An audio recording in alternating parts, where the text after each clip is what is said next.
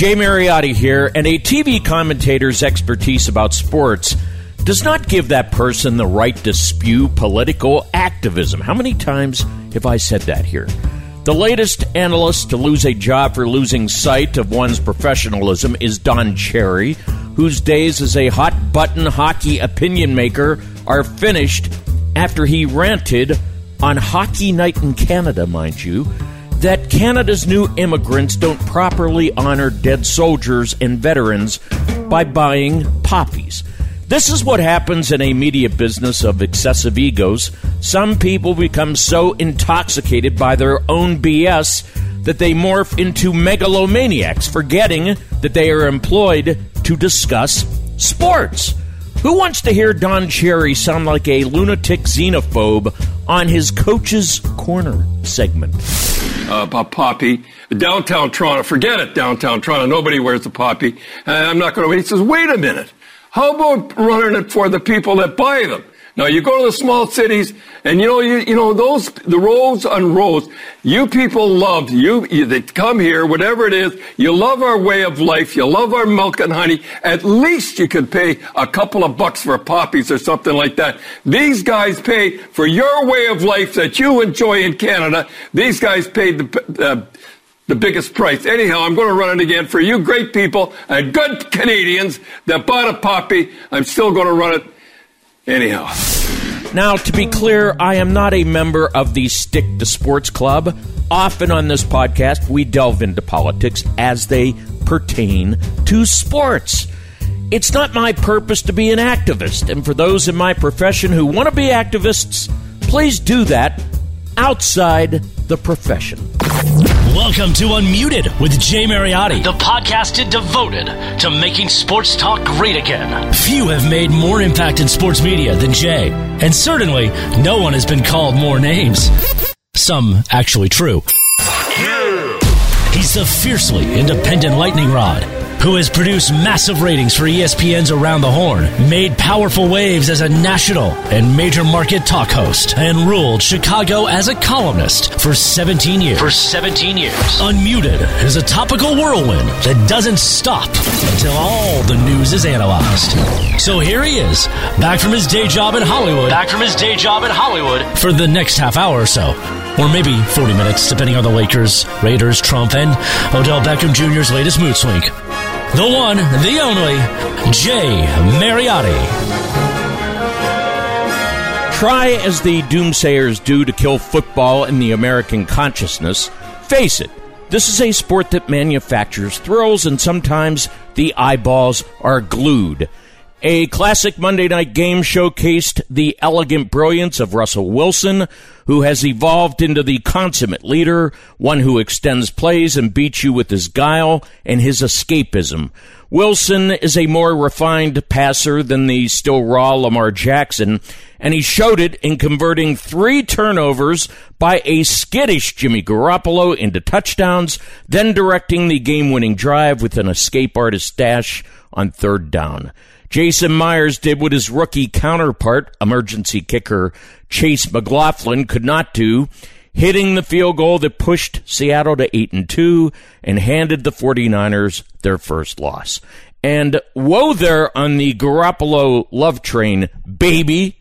Get it? I think Erin Andrews does. Sorry, Erin. Yes, his offensive line allowed him to be harassed all night by Jadeveon Clowney, Jarran Reed, and the Seattle defense, but Jimmy G was loose with the football.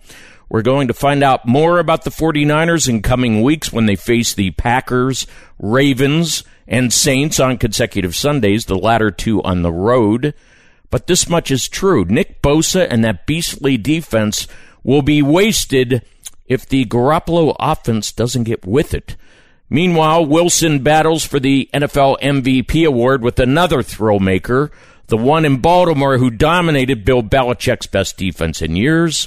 And right now, I think that MVP race is a toss up. Amid his global takeover, all Lamar Jackson lacks right now is a defining badass nickname. Action Jackson, I think that's stale and trite. Smiley face, his choice is not going to resonate. The Jackson Jive, I think that requires musical knowledge and a certain forgiveness for Michael Jackson. So keep thinking, kids. Meantime, the NFL's newest superhero continues to build a robust MVP case in Baltimore, accounting for four more touchdowns with his feet and his arm in a blowout of winless Cincinnati. And those skeptics who once said Jackson should be moved to receiver because he didn't pass. Hello, Bill Polian. Well, they should be banished to racial stereotype island as Jackson delivered his second perfect passing rating this season, 158.3, joining Ben Roethlisberger as the only NFL quarterbacks to do so. On that spinning, juking, ankle breaking 47 yard scoring romp, you've seen it by now, his speed reached 18.59 miles an hour. Here was Lamar, loving life and simulating his moves for the laughing media. Yes, he has personality too. You just have to dig. Actually, I did it. Um, what it was Saturday at the walkthrough. I did it, and it actually happened in the game. That play or the spin move? Spin move. How do you do a spin move in a walkthrough? they, they, they, tell me I be violating the um, walkthrough rule because I'm always like jogging, but I'm really doing the walkthrough, so I don't know. I don't. I don't. So you did it in slow motion. but when I did it in the walkthrough, I would have got hit. So. And with Kansas City's stunning loss to Tennessee, which ruined the valiant return of Patrick Mahomes, the Ravens now in line for a home field advantage in the AFC playoffs. Look, we've seen dual threat quarterbacks for years in the NFL, but you're watching the quintessential run pass option threat of 2019, a guy ignored by 31 teams in the 2018 draft and chosen 31 picks after Baker Mayfield and 29 picks after Sam Darnold. For now, I think we'll just call Lamar Jackson the fool maker. The rest of the Week 10 story comes shortly, including critical losses by the Saints, Chiefs, and Cowboys. But first, the NFL's tanking sector has a new target today. Tanking for Tua has become bumming for Burrow, as in Joe Burrow, last seen being carried off the field on Alabama soil with his tongue sticking out, now firmly immersed as football's next dynamic quarterback. Not only did he swagger into Tuscaloosa and shred up a Nick Saban defense, Burrow outperformed a gutsy Tua Tagovailoa in an earth-shaking shootout win that makes LSU the new favorite to win the national championship. Suddenly, franchises angling for the number one pick, such as the Bengals, who realize Burrow hails from southern Ohio, now see flashes of Tom Brady and Joe Montana in Burrow, except Joe is not stationary, and he did run at will against those flailing Alabama defenders. He's no Lamar Jackson running the ball, of course, who is, but this kid can sling the football. You'll be seeing much more of Burrow in coming weeks. First at the Heisman Trophy ceremony, he's the clear favorite now, then in the college football playoff, possibly against Ohio State, the program he bolted as a grad transfer.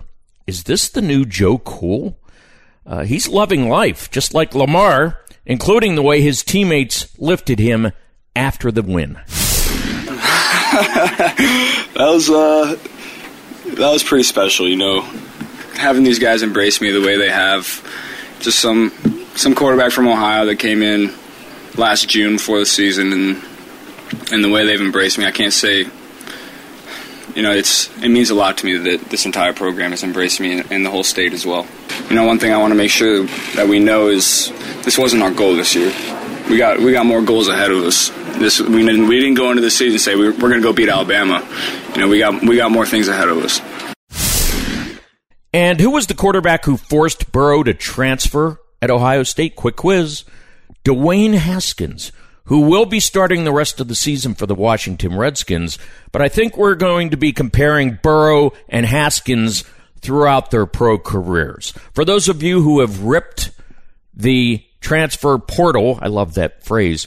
Uh, look at how it has affected the college football season everywhere. It's affected Ohio State. It's affected Oklahoma. And now, in the biggest way, LSU.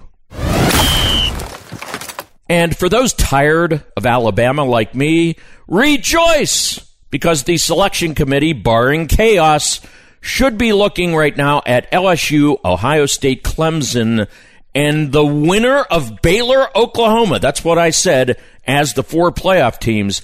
As the Nick Sabans played poorly in the first half, lost their poise and their defensive mojo, and aren't demonstrably better than a one loss champion in another conference. Scratch Bama.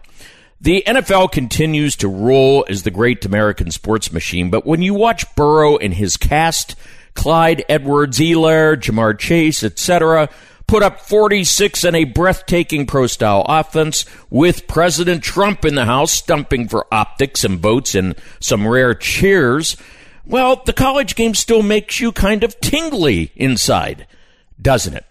This has been a refreshingly different season with Ed Orgeron, he of the gravelly jambalaya voice and a barrel chest. He talks something like this. Proving at LSU that he's a premier coach after previous disappointments at Ole Miss and USC. Think the Trojans wouldn't love to have Coach O right now? Let me have a hit of Orgeron here. He's finally number one after going eight and one in his last nine matchups against top 10 teams. I am so happy for the state of Louisiana and all the LSU fans and our football team and our coaching staff. They worked very hard for this victory. It's a must-deserved victory for our football team and our great state of Louisiana and our great university at LSU. Joe Burrow has changed the way this team runs its offense. What does this do for his legacy as an LSU quarterback? Hey, you know, he's one of the best we've had here. But we still got four games left, and we're going down the road. We're going to try to win them every, every game, and we're going to bring a championship back to Louisiana. Talk about powerhouse games coming up. 9 and 0 Baylor hosting Oklahoma this weekend. If Baylor wins that game, they're 10 and 0. They don't belong at number 4. You've got LSU Georgia in the SEC title game. You've got Ohio State versus Penn State, Michigan, and unbeaten Minnesota and PJ Fleck in succession. Let the debates begin, as they always do, with even the forgotten Pac 12 lobbying for Oregon. Uh, but no, I don't think that's happening. Quack. Back to the NFL, a league that wants to embrace legal gambling but cannot do that if its franchises are not forthright about injuries.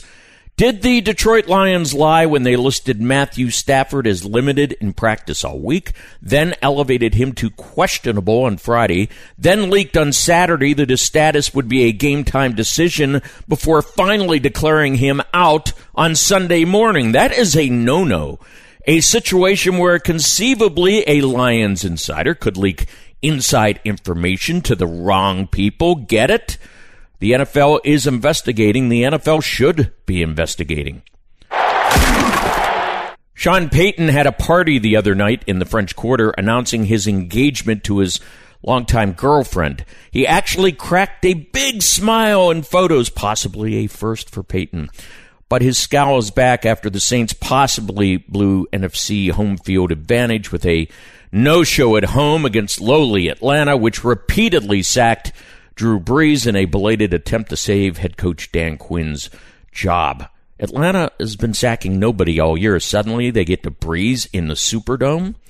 Now, were the Saints better with Teddy Bridgewater, who at least has mobility, if not Brees' Hall of Fame pedigree? I'm not going there. Payton was in no mood to hear any questions after a penalty filled collapse. So, collectively, we've got to do a better job. That starts with me. And, uh, you know, it's kind of one of those, it's not a lesson, but this, this league is too good week to week where, you know, you can go in and, and not be focused and ready. This has always been a game played with emotion. And, uh, you know, I thought they outplayed us. They outplayed us, they outcoached us, and they deserve to win. And I don't care if Mahomes is back to his dazzling, spectacular self, playing pitch and catch with a streaking Tyreek Hill. The Chiefs will not be winning the AFC with a leaky defense and a battered O line that still must keep Mahomes healthy after his dislocated kneecap issue and his ankle issues.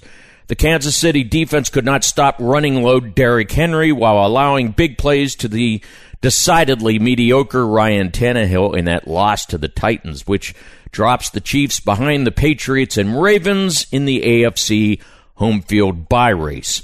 On that point, this much is clear about the defending champion Patriots. They could be challenged in the AFC postseason by two of the NFL's three most explosive quarterbacks. Jackson, Mahomes, and Deshaun Watson, which might explain why Patriots owner Bob Kraft has informed Rob Gronkowski that he wants the tight end back for the playoffs. Yet, seeing how Gronk has lost 50 pounds, loves being pain free in early retirement, and is pitching cannabis on infomercials, assuming he's not using cannabis, don't hold your vape breath on that. He's not coming back. Kraft knows he needs more weapons for Tom Brady, especially after watching Jackson, the fool maker, shred his defense last week with Watson and Mahomes facing the Pats on back to back upcoming Sundays in a stretch that also includes the Eagles and Cowboys. Here was Mahomes talking about his injuries. Yeah, I mean the knee the knee's feeling fine, uh, just as we expected going into the game. Uh, credit to those trainers and that training staff of getting me ready to play. Um, but uh, I mean the knee feels fine, and I was glad to get through another game.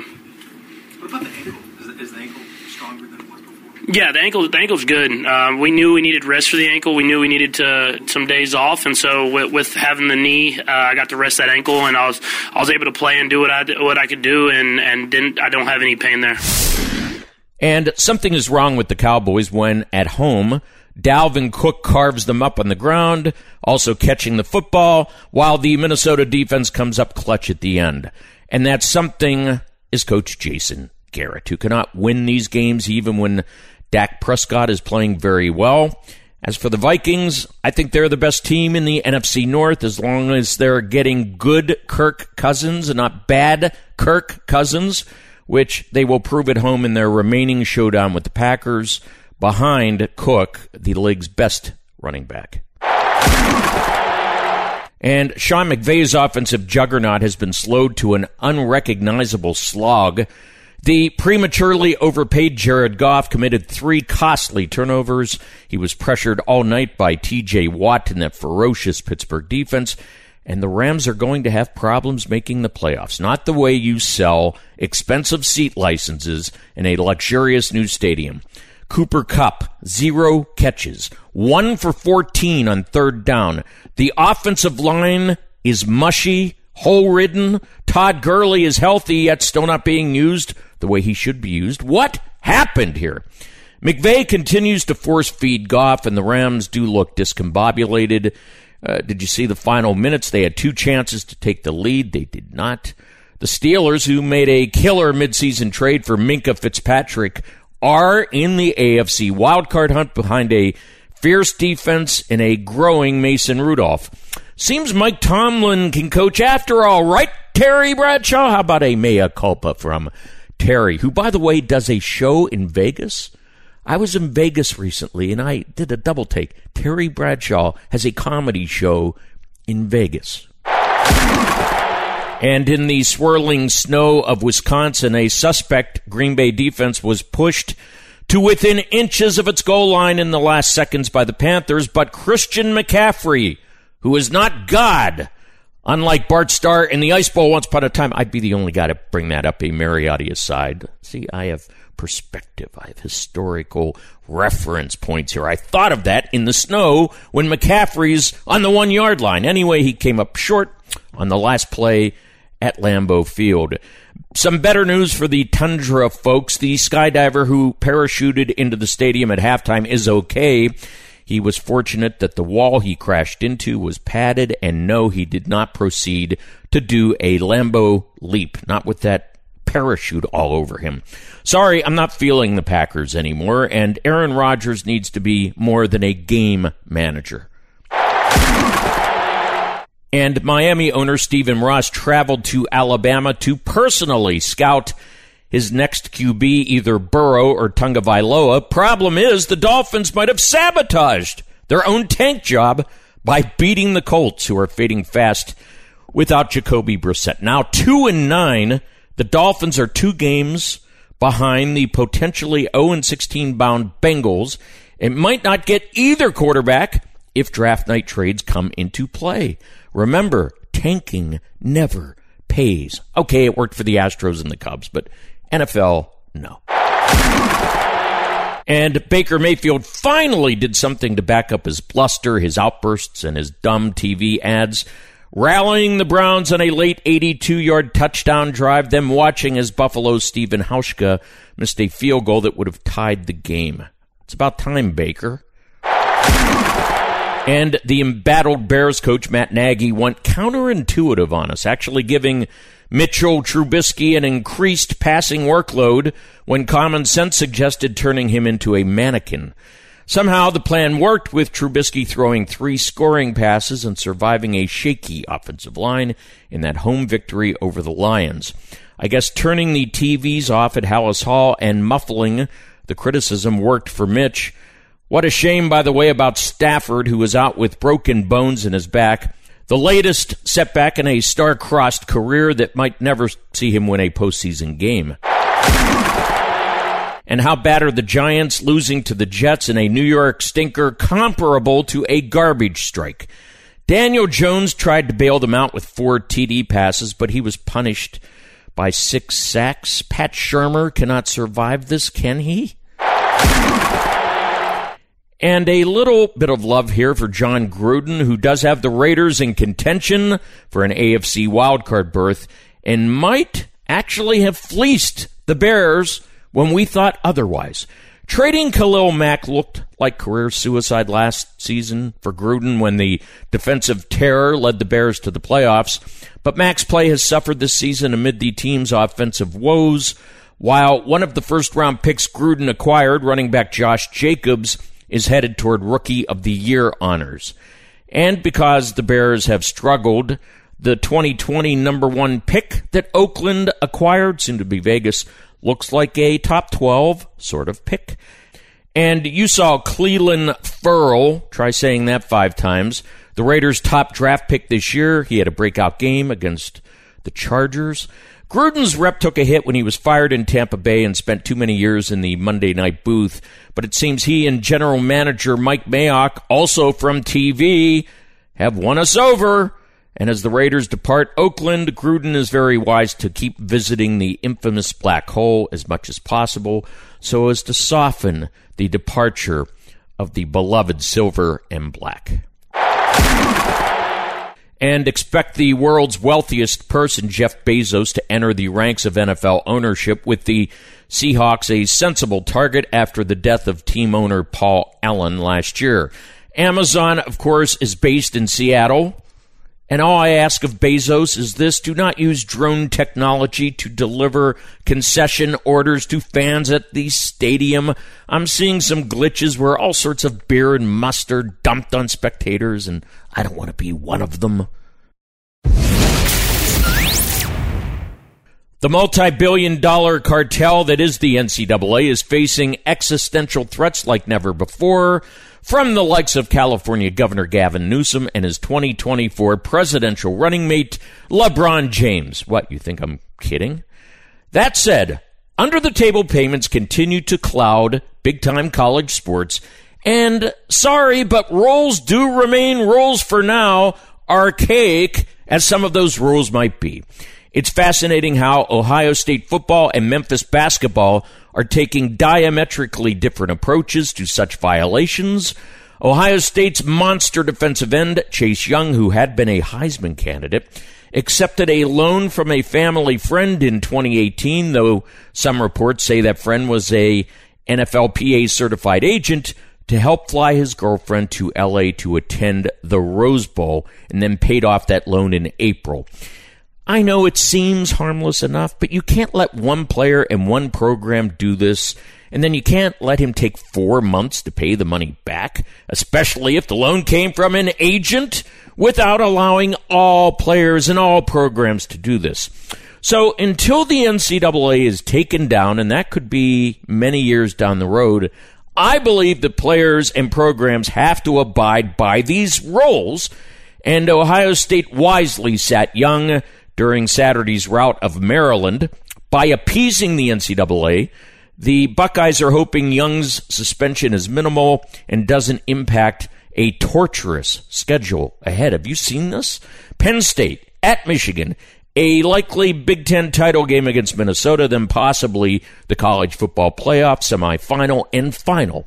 So nothing much is riding on the NCAA's decision on Young. Uh, only a national championship bid.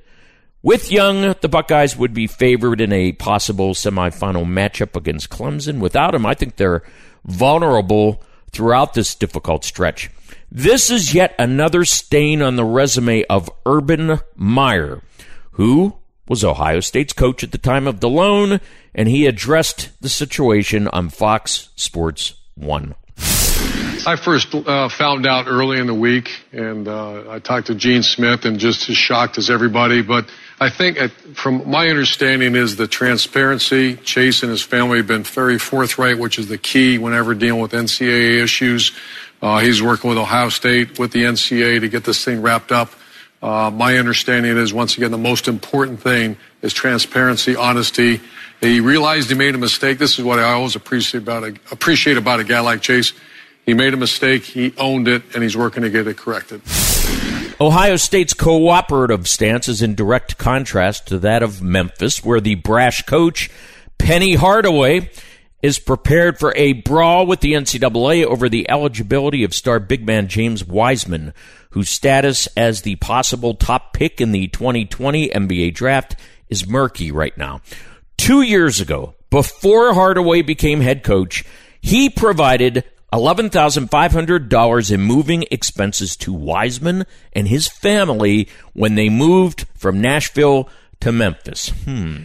Come on, that's just flat out cheating, much like Kansas and Bill Self, and much like these other dirtball programs in a toilet bowl sport.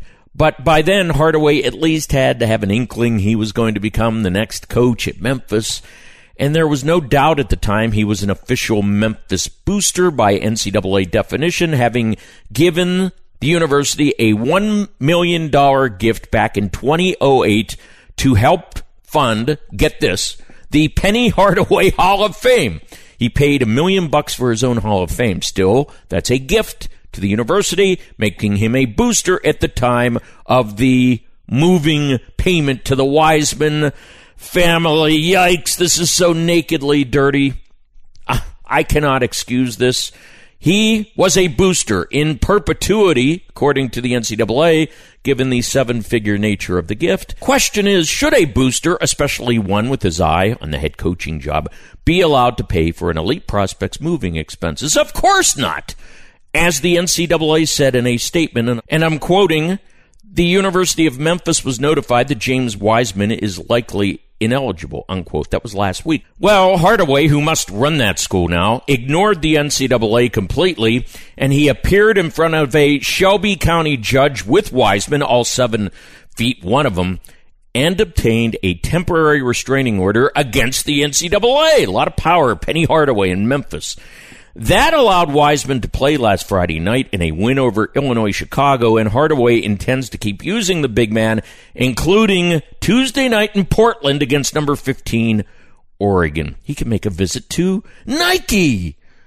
I have a commentary on Nike later in this podcast. Hardaway, no longer the fool of that Lil Penny Nike campaign of years ago, does have his guns ablaze, and while the next hearing in county court is November the 18th, the NCAA could rule Wiseman ineligible before then, with extended inactivity possibly costing him millions.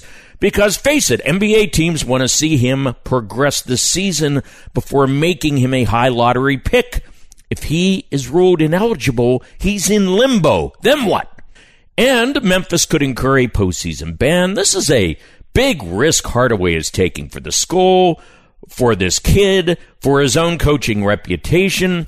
It's not as simple as freeing James Wiseman, as I read somewhere. If you make him eligible, you allow any coach at any program to pay the moving costs of any family of any top player. I realize coaches and administrators and universities are making billions off these kids. I get it. And yes, I would like reform as much as anybody, but it's still sneaky and illegal to pay for a move for a family. Either let everybody do it, and that would be anarchy, or nobody can do it. Hardaway is willing to test the NCAA, which also said, quote, the university chose to play him, meaning uh, the big man, and ultimately is responsible for ensuring its student athletes are eligible to play. End quote. That means they're coming to get Memphis. Here's Penny. I know as much as you guys want to ask me about James, uh, I have to be solid on that because it's an ongoing process. Uh, I wish I could talk about it, but um, we just have to stay solid about it until we move forward. So, anybody asking me questions, I'll just have to move past it and say I can't talk about it right now. Penny, I understand you, you have to be silent about this, but I just got to ask: Why was he? Why was the decision made to allow him to play tonight, and will he continue to play while the injunction is in place? I can't. I can't talk about the first part, but he will continue to play. As for Lil Penny, uh, when contacted by me, he said he had no comment on the Wiseman situation, but he did add this. guys doing? What are you doing? Hey, you know the only time you guys yell box out is when you're out of donut. You guys remind me of my shoe closet. I got one penny and a bunch of loafers. To the NBA, where the worst owner in sports, James Dolan, has reared his ugly head again inside Madison Square Garden because Kevin Durant and Kyrie Irving preferred to sign with the respected New York franchise, the Brooklyn Nets. They didn't want to play for Dolan, who does. The Knicks owner ordered his top chiefs, Steve Mills and Scott Perry, to make an unusual appearance at a post-game press conference to alert fans that management doesn't like the team's direction. This might be a precursor to firing Coach Dave Fizdale. Everybody in that organization covers his own ass. So Fizdale would get the ziggy, but he doesn't have a chance with this roster. Nobody would. Uh, consider this: the Knicks are 165 and 337 on the watch of Steve Mills as team president. Dolan should be eyeing a new man for the top job, and word is he is doing just that. He wants Masai Ujiri, who turned the Toronto Raptors into NBA champs, and Dolan is said to be preparing a massive money package. But just as Ujiri was smart enough to win a title, I think he's smart enough to avoid Dolan altogether. And you are not human if you don't feel for Gordon Hayward, who finally had looked like his old all star self after his long, arduous return from a shattered leg when, oh my gosh, he suffered a fractured left hand. Not only has Hayward been playing well, so have uh, the Celtics, and here's hoping his recovery after surgery is swift. This simply is not fair. And LeBron James is thumbing his nose at all of us again, determined to add a triumphant chapter to a career filled with equal parts reverence and resentment. It wasn't long ago when we were disgusted with LeBron for sounding like a Chinese sympathizer, a selfish hypocrite when he sided with China in the Daryl Morey Hong Kong episode and forgot that his stance collided with the freedom of speech that LeBron so heartily embraces here in America. Nor was it that long ago when we were ripping James for caring more about his Hollywood ventures than playing defense in that debut Lakers season that was clouded by injuries and losing. But once Anthony Davis joined hands with LeBron, a mercenary joining the ultimate mercenary, as arranged by their super agent, Rich Paul, LeBron is re energized this season and seeing a possible fourth title in a city, LA, that has been slow to warm to him. He has been quick to boast in recent days, both on social media, where he refers to himself as washed king, uh, not washed up, just washed, and in his post-game interviews as the Lakers, who are buying into Coach Frank Vogel's defensive emphasis, at least until that loss to Toronto, have shot out to the league's best record. Yeah, you know what they say about great wine, right? No. You don't? So who, you might want to tell her the age what? well. The age as well. There you go. There you go. What kind of satisfaction are you taking that you've come back from injury and been able to play at this level, especially uh, it's, it's, all, that's it's just my personal. Um, it's my personal motivation.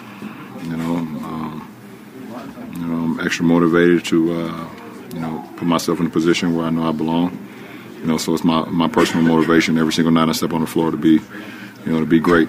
You know, I know the summer that I had. I know um, the rehab that I had with my, you know, with my growing. Uh, I know how much, you know.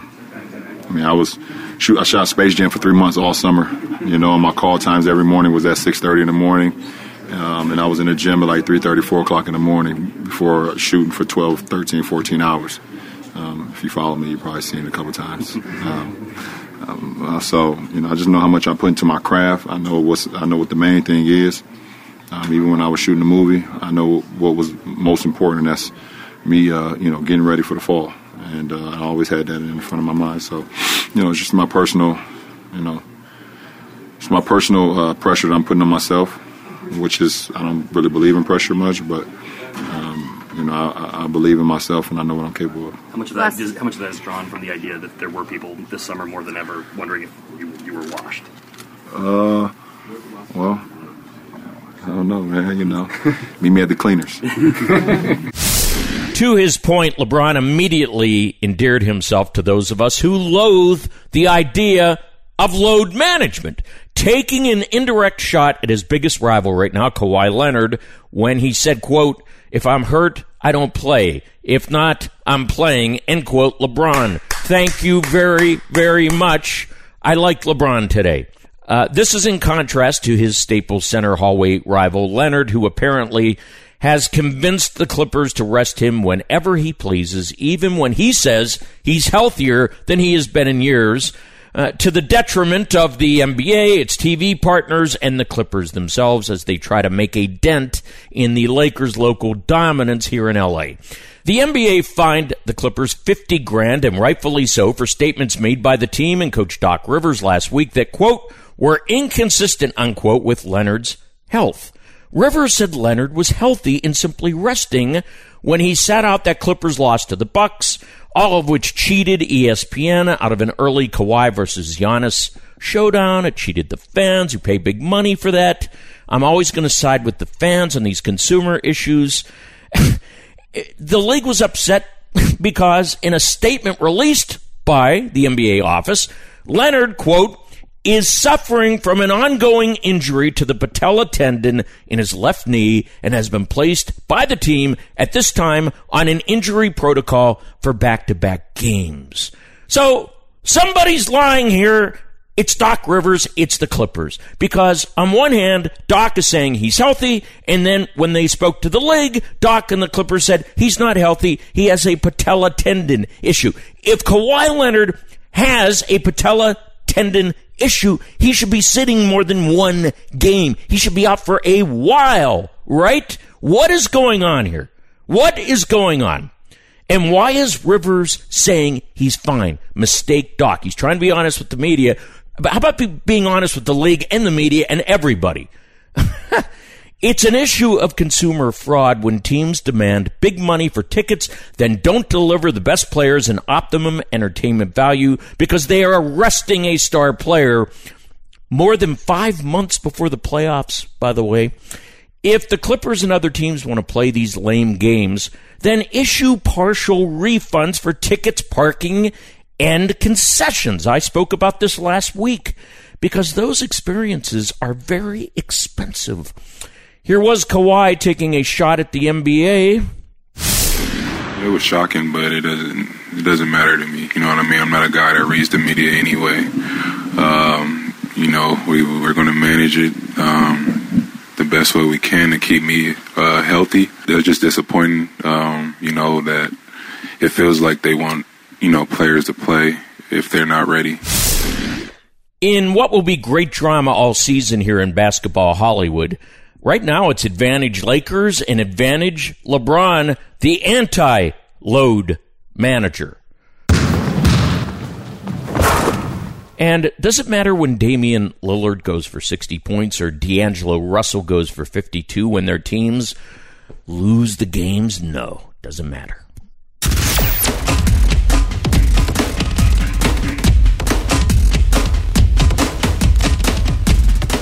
Now it's time for the buzz, our deep dive into sports and life with Chris joining the program. Chris, when will sports commentators learn that their purpose in life is not to spew political activism during sports events.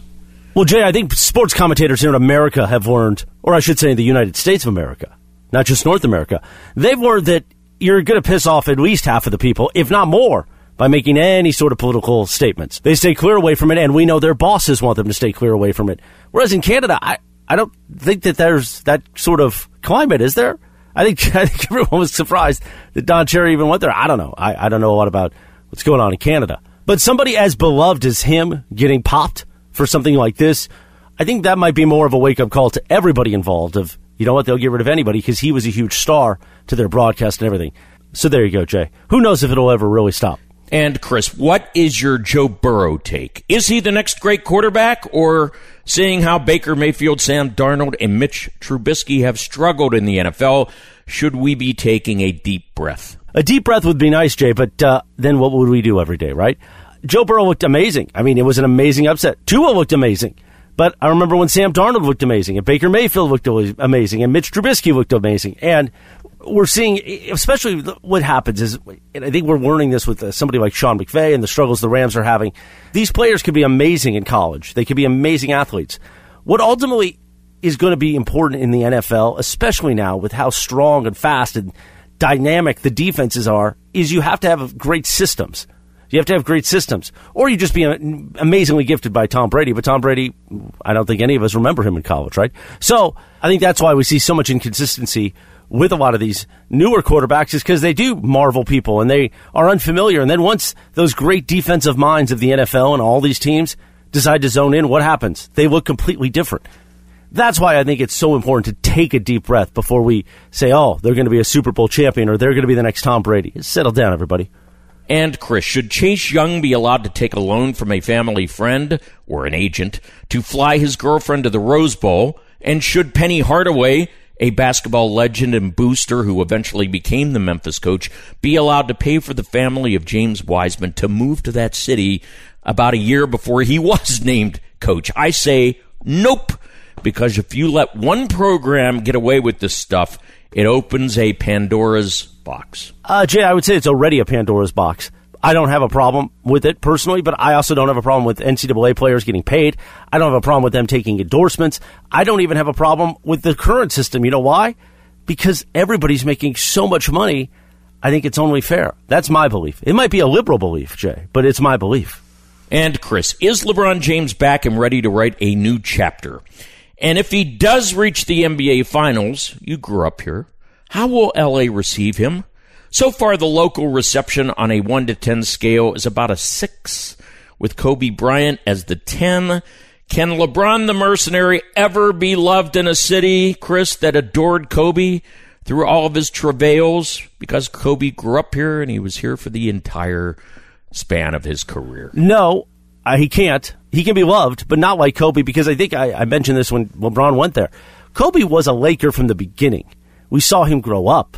He he was a marvel. He was amazing to watch. He brought championships in, and then he retired as a Laker. LeBron is this is team number three, so I think he will never have that same admiration from LA. But if he does win a title and he can bring them back and bring the Lakers into a championship, uh, Mark, I guarantee you he will make sure that Laker fans never forget him, and he will probably be the one to put out there that he's somehow more loved than Kobe. Okay, thanks, Chris. Which brings us to quickies, which are just that quick. Expect President Trump to continue making visits to sports events in friendlier climates. Predictably, Trump was cheered loudly in Alabama when he and the First Lady were shown on the big screen scoreboard early in the Bama LSU game.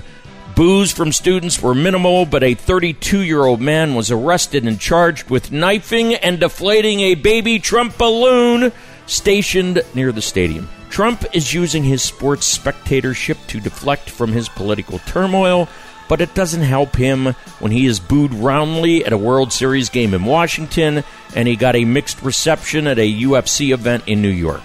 Trump's approval rating in Alabama is 59%, a figure approached only by Wyoming. Maybe he can find a rodeo in Wyoming. See, that's how you do a political discussion on a sports podcast. See? That's how you do it, Don Cherry.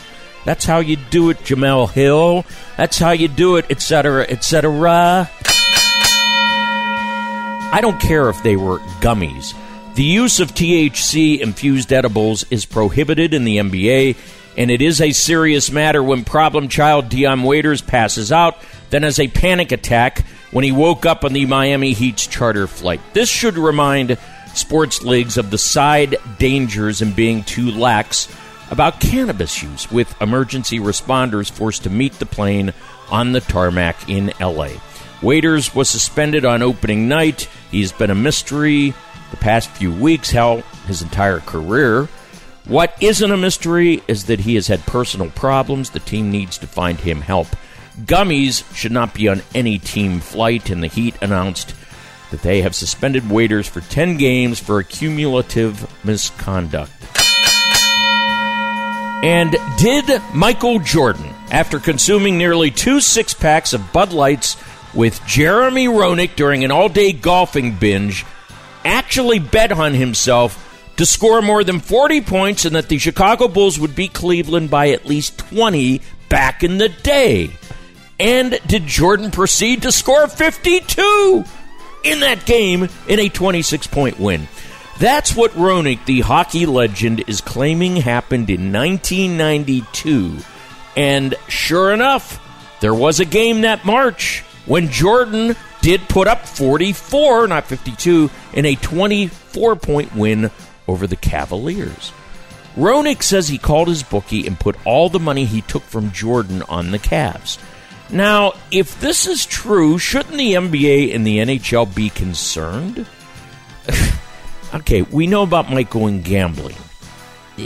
Michael bet on himself to score more than 40. He's betting Roenick on his own performances. Is that betting on yourself a problem? You know, David Stern, did he ever look into this whatsoever? Yes. There was a full scale investigation of Jordan, I happen to believe that Stern a man of integrity, would have suspended Jordan if he found him guilty of actually throwing point spreads, even if he's betting on his own stuff.